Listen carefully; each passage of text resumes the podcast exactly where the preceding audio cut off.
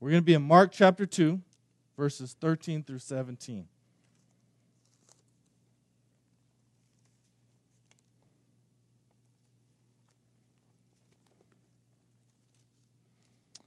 It says here, He went out again beside the sea, and all the crowd was coming to him, and he was teaching them. And as he passed by, he saw Levi, the son of Alphaeus, sitting at the tax booth. And he said to him, Follow me. And he rose and followed him. And as he reclined at a table in his house, many tax collectors and sinners were reclining with Jesus and his disciples, for there were many who followed him. And the scribes of the Pharisees, when they saw that he was eating with sinners and tax collectors, said to his disciples, Why does he eat with tax collectors and sinners? And when Jesus heard it, he said to them, Those who are well have no need of a physician, but those who are sick. I came not to call the righteous, but sinners.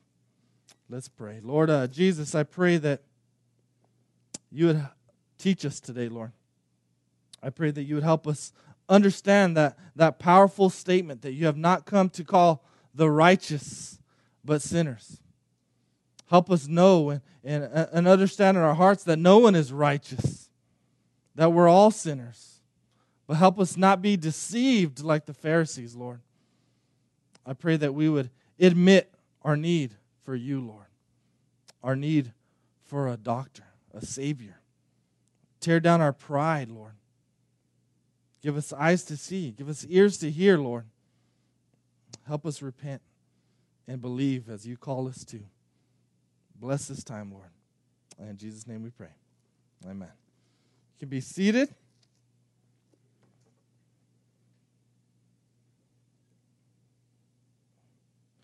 So, just a quick recap uh, of the book of Mark, what we've seen here, because it's pretty amazing when you look at Mark, the picture that Mark's given us of Jesus. He begins the book of Mark with the, the announcement of the good news of the gospel, right? That the king has arrived. And then he goes on to show us in this gospel how amazing this king is, right? Jesus is going around preaching, gathering his disciples, crowds are following him. He's calling people to repent and believe. The kingdom is at hand, right? The promised kingdom that they've been waiting for. And, and, and the Messiah is here in himself.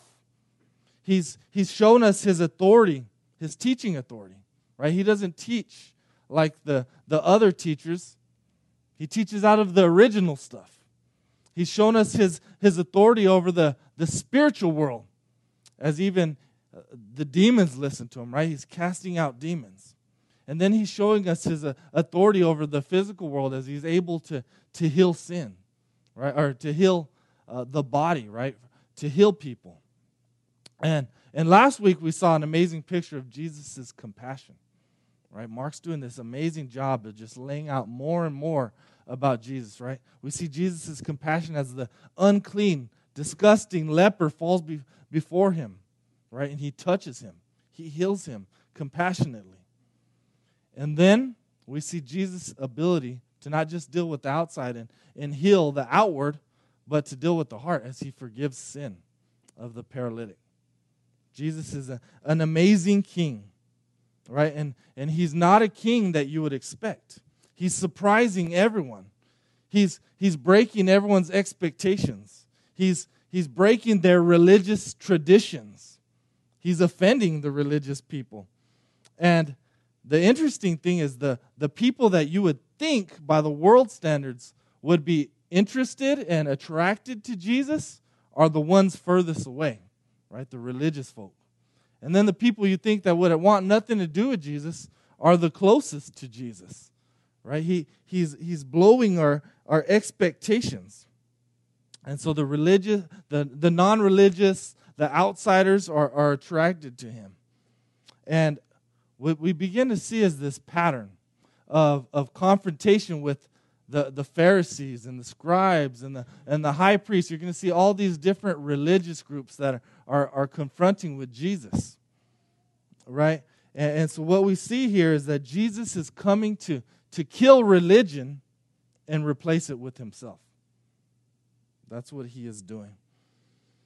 And so today we see Jesus eating with the, the wrong people and the religious people are upset. Now you got to understand the power it was of, of eating with someone. Eating with someone in this culture was, was an indication of, of friendship, of acceptance. Right?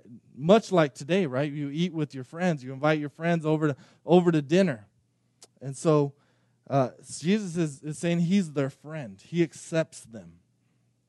And he's not just eating with them, it says he's reclining with them, if you notice in the, in the scripture.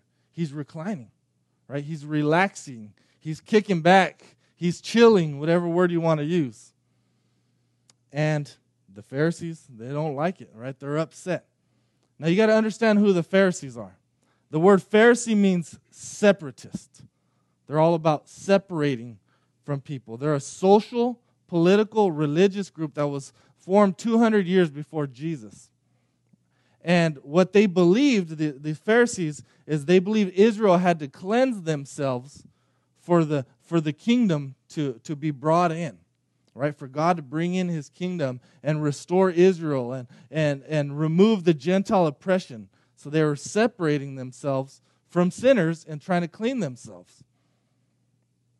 And and, and, so what they would do is they formed a, a, holy huddle, right? They wouldn't get they wouldn't get near to sinners. They didn't want to get their sin on them.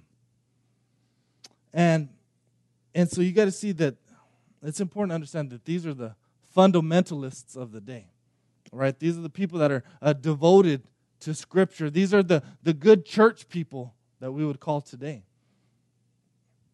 And they had and and and so we have a tendency we could fall in in line with the Pharisees very easy, right? They had a they had an outward observance of the law, but they didn't have an inward faith. They had an outward righteousness, and that's what we're going to see here. And so the problem here is not with the party.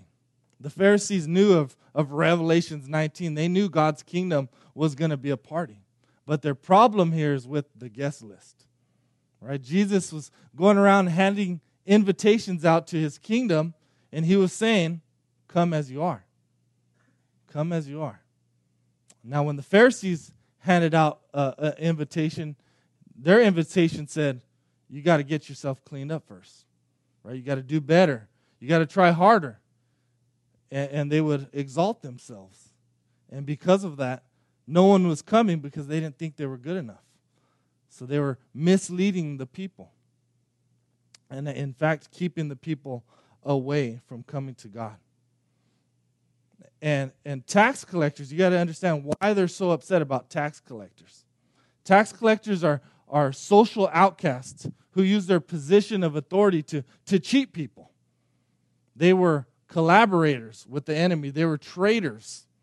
Right? They believed that the Jews believed in that day that that you know the, the gentiles were going to be defeated by god's kingdom right? That rome is the enemy and the tax collectors have have have gone onto the side of the enemy. So the tax collectors aren't just cheating them but they, they see them as god's enemies right? Here's god sitting down eating with his enemies and unclean people. People that that are going to get their sin on him right and so sinners was just a general general term for for morally unclean people. This is adulterers, right? Liars, cheaters, murderers, homosexuals, uh, prostitutes. That's who Jesus was hanging out with. And and if you know if you can imagine those people who are trying to be separatists are going to notice when they're all watching Jesus that he's not separating. He's not conforming to our religious expectations. And so they questioned the disciples of Jesus. Right? He says here, why does he eat with they, they ask his disciples, why does he eat with tax collectors and sinners? And you got to understand that this is not just a innocent question, right? That they, they want an answer.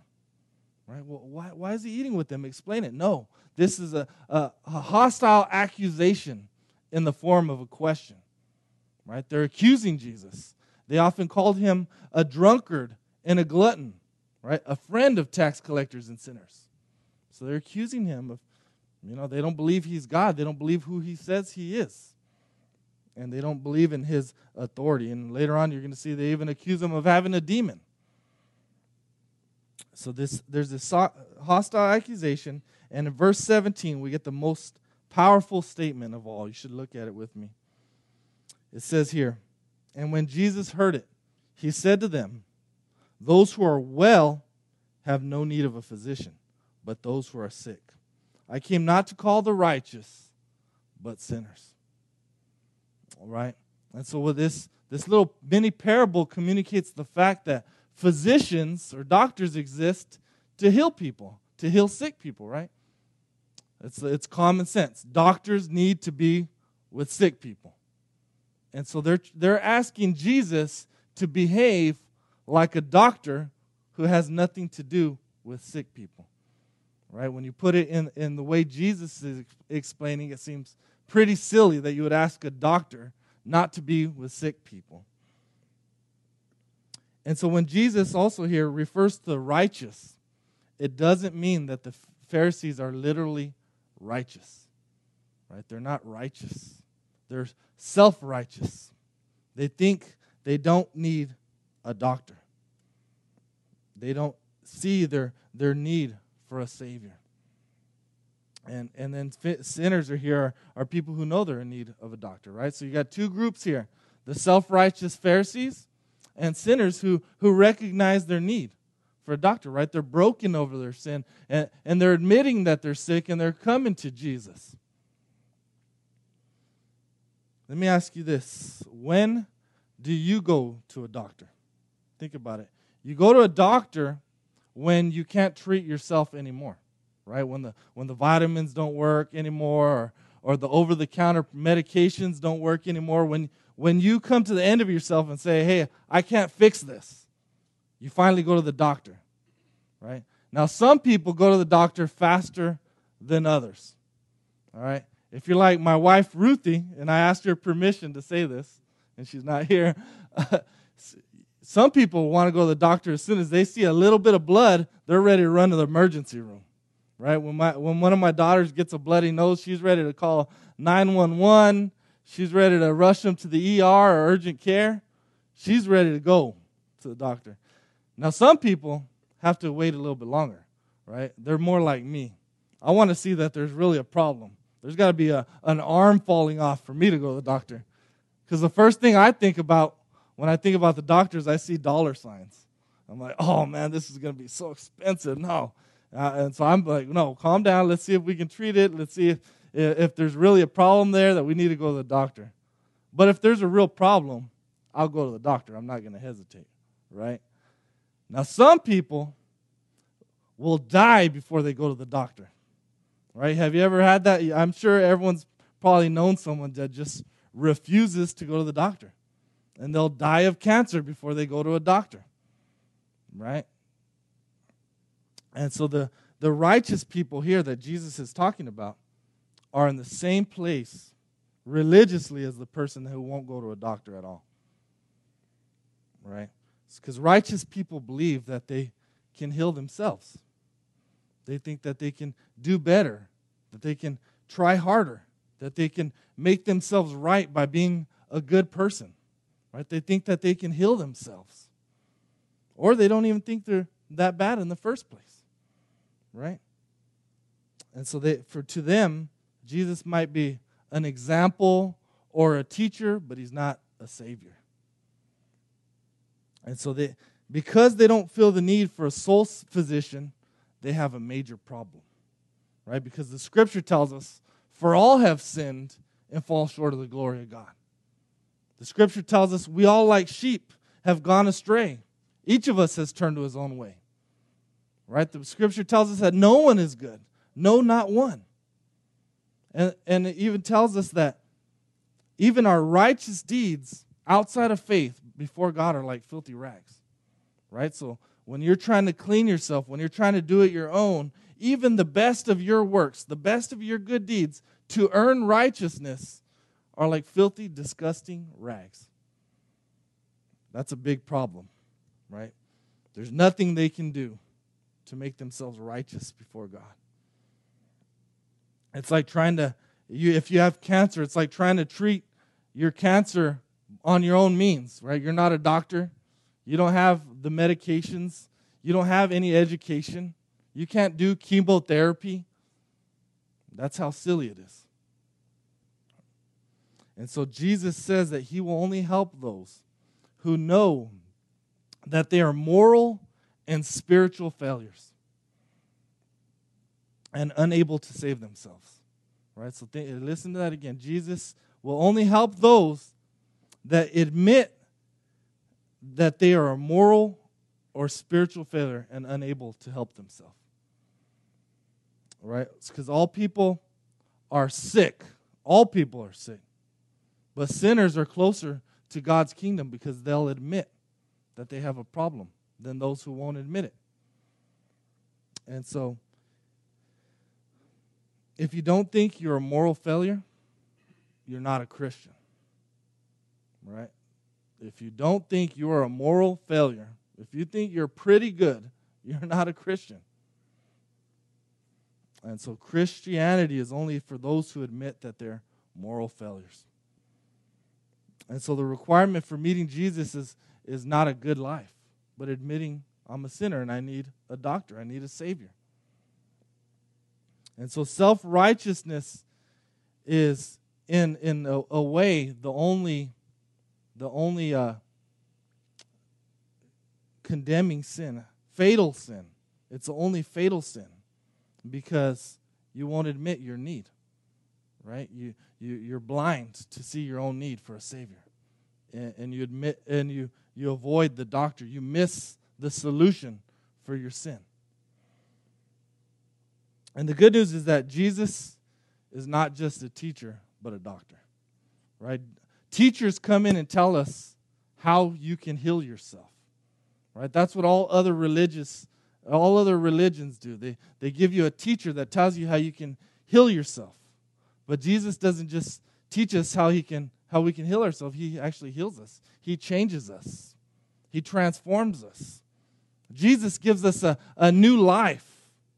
He gives us power to be different, right? He fills us with the Holy Spirit and enables us to, to change, right? To be, to be healed of our, our sickness, our sin problem, right? All the, all the behaviors are just symptoms of that inner heart problem that needs to be dealt with. And so his forgiveness really does change us. Look at Levi, right? Immediately after Jesus calls him to follow him, he throws a big party. He throws a party for all his friends to meet Jesus, right? Jesus is already making him into a, a person who, who cares for others, right? Who cares for his, his friends and wants them all to, to meet Jesus and, and see what happened to him. That's, that's a powerful picture, I think, of, of God's transforming grace on his life. So let me ask you this Are you a Pharisee? Now that's a that's a hard question. That's that's a tough thing to admit. But I, I want to tell you that we all are probably more like a Pharisee than we want to admit. And it, it hurts to admit it. All right? So here's two ways I want you to examine your hearts to see if you're a Pharisee. Pharisee means separatist. Do you separate yourself from sinners? Right? Are you a friend of sinners? Do you tell your friends, your family, your coworkers, your neighbors about Jesus and what he's done in your life? Now, you don't have to be the most amazing evangelist and go through the, the whole gospel with every single person, but do you, do you regularly try to tell people that, hey, Jesus is my Lord and Savior, or, or Jesus, Jesus changed me, or invite people to church, right? Or do you separate from people? Right? If you don't love them, if you don't pray for them, if you don't serve people, you, you yourself might be a Pharisee. Right? Because here's what the Pharisees did they created a system that allowed them to feel superior. And then they didn't lift, they wouldn't lift one finger to help anyone else. Okay? So this is how it might look today. Today's Pharisees might condemn people for their dysfunctional families, but not lift one finger to help people that have dysfunctional families. Today's Pharisees might condemn people for their excessive drinking, but not lift one finger to, to help them see what their true need is, right? Their need for a Savior, or where they can find true healing and true happiness. Today's Pharisees might condemn people for their, their laziness, but not lift one finger to help someone get a job or provide employment for someone. Today's Pharisees might condemn people for their sinful behaviors, but never point them to Jesus, right? We just look down on people and and judge them. And they're idiots and I'm going to stay away from them, right? That's where uh, the pride can come in. I, I'm better than people, right? And really, the gospel should humble us. The gospel is the most humbling thing because it tells us that none of us are good. We all need a Savior. We're all sinners. And even when Jesus does come in and change my life, right, when He calls me like Levi, then I'm still humble because, man, I would be the worst of all sinners if it wasn't for Jesus. So the God, the God, we can never have, have pride in our life. The gospel should always hum, humble us and and make us come along, proclaiming and, and demonstrating the good news of the gospel. The second thing I want you to ask yourself are you proud and self righteous like the Pharisees? Do you think you don't need Jesus? Right? Are you proud and self righteous like the Pharisees? Right? The root sin under all sin is, is pride and disbelief. So we all have we all have some pride in our, our lives. And, and so I want to read you this. I got a little checklist and at the end of service, we're gonna hand these out for everyone. Uh, I really want us all to evaluate our hearts and help help uh, identify areas of pride identify areas of self righteousness in our life, and then we can confess them before God and receive His grace. Right? Admit. I want us to be able to see how we're a Pharisee and, and admit it and ask Jesus to change it. Right? Come to the physician. So here's just. Uh, I'm gonna read a few of these. Here's what proud. When I read proud, this is self righteous, you know, Pharisee type attitudes in our heart. Proud people focus on the failure of others and can readily point out those faults. Is that you? Think about it. Proud people have a critical fault finding spirit. They look at everyone else's faults with a microscope, but their own with a telescope. Proud people have an independent, self sufficient spirit. Proud people desire to be served they want life to revolve around them and their own needs. That, that one that one hurts me right there. Proud people keep others at arm's length. Proud people find it difficult to discuss their spiritual needs with others. Proud people want to be sure that no one finds out when they have sinned. Their instinct is to cover up. Proud people have a hard time saying, I was wrong. Will you please forgive me? Proud people are blind to the true condition of their hearts. And proud people don't think they need to repent of anything. Those are some scary things, and there's there's more on there, and and so I, w- I want everyone to do that and identify those areas, highlight or check them, and let's confess them and bring them to the Lord and ask uh, Him to, to change us. He's the only one can can transform us, right? This sermon isn't a, a Pharisee sermon, get your stuff together. The kingdom is for those who will admit their need for a doctor. And all this is to help us see that we all need a doctor. Right? It's not to make you feel guilty so you can clean yourself up for the party. Right? We're all, if we're sitting at that party, if we all admit it, we're all the sinners in that party. And, and Jesus says, Come as you are. That's the good news. And what Jesus says, the, con- uh, the condition, uh, the, the solution for our pride, right, and our disbelief is, is repentance and belief, right? He says, Repent, believe. The kingdom of God is at hand. Every week, that's what we come to. Every day, that's what we come to. We repent and believe because the kingdom of God is at hand. All right, so we we repent of our of our self-righteousness. We need to repent of, of trying to be our own savior. We need to repent of putting ourselves as king in our lives and expecting the world to, to revolve around us. Right? So that, that's what we repent. When we come to Jesus, we turn to the physician. And and then and what we need to believe is, right, belief uh, addresses our our disbelief. We have to believe that Jesus is the Savior and not me. We need to believe that God is gracious, and so I don't have to prove myself. That's not what Christianity is about. Christianity isn't do better, try harder. It's, it's not what you do, it's what Jesus has done. Christianity is stop trying and start trusting Jesus. So trust in, in his love and his grace for you. Trust that He accepts you and, and, that He will forgive you. Trust that, that He will bring you into His family. I trust that He gives you a righteousness that you could never attain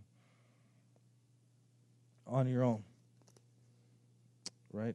Trust that God is great, so I don't have to be in control of my life. Right? I, I don't have to try to control eh, p- people and circumstances around me. No, I can surrender to God because He's great and He's sovereign. Right? Believe that that He is He's He's glorious. And so I don't have to fear others and I don't have to fear circumstances. I can come to Him and give Him the uh, and I can rest in Him. Right? So that, that's the four that's the three of the four G's. The other one is uh, God is good, so I don't have to look elsewhere.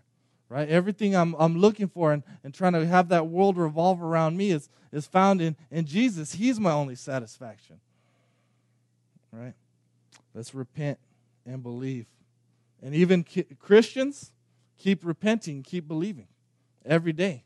That's why I give this checklist is, is for us Christians as well, because we still have sinful pride in our hearts. And we still need Jesus every day. We never we never have it all together. And that's the that's the that's the freedom there is in the gospel, right? We can be real people with sin that don't have it all together. Jesus loves me, he's changing me, he's working on me, and I'm going to keep surrendering and trusting him. Pray with me, please. Lord Jesus, worship you praise you. Thank you, Lord, that you are a doctor. We are sick and we need you, Lord. We need you to transform us. We need you to give us your righteousness, to make us new creations. We want out with the old and in with the new, Lord. I pray that you would break us of our pride, Lord. Pride comes before the fall. You say that you oppose the proud, but give grace to the humble. So we come before you, we bow before you. You are King and not us, Lord. Help us not separate ourselves from, from sinners, but be a friend of sinners because we ourselves are sinners. And help us confess our pride and, and our disbelief and repent and believe daily, Lord. Help us walk in freedom and, uh, and just be a, a, a blessing and glorify you, Lord. In Jesus' name we pray. Amen.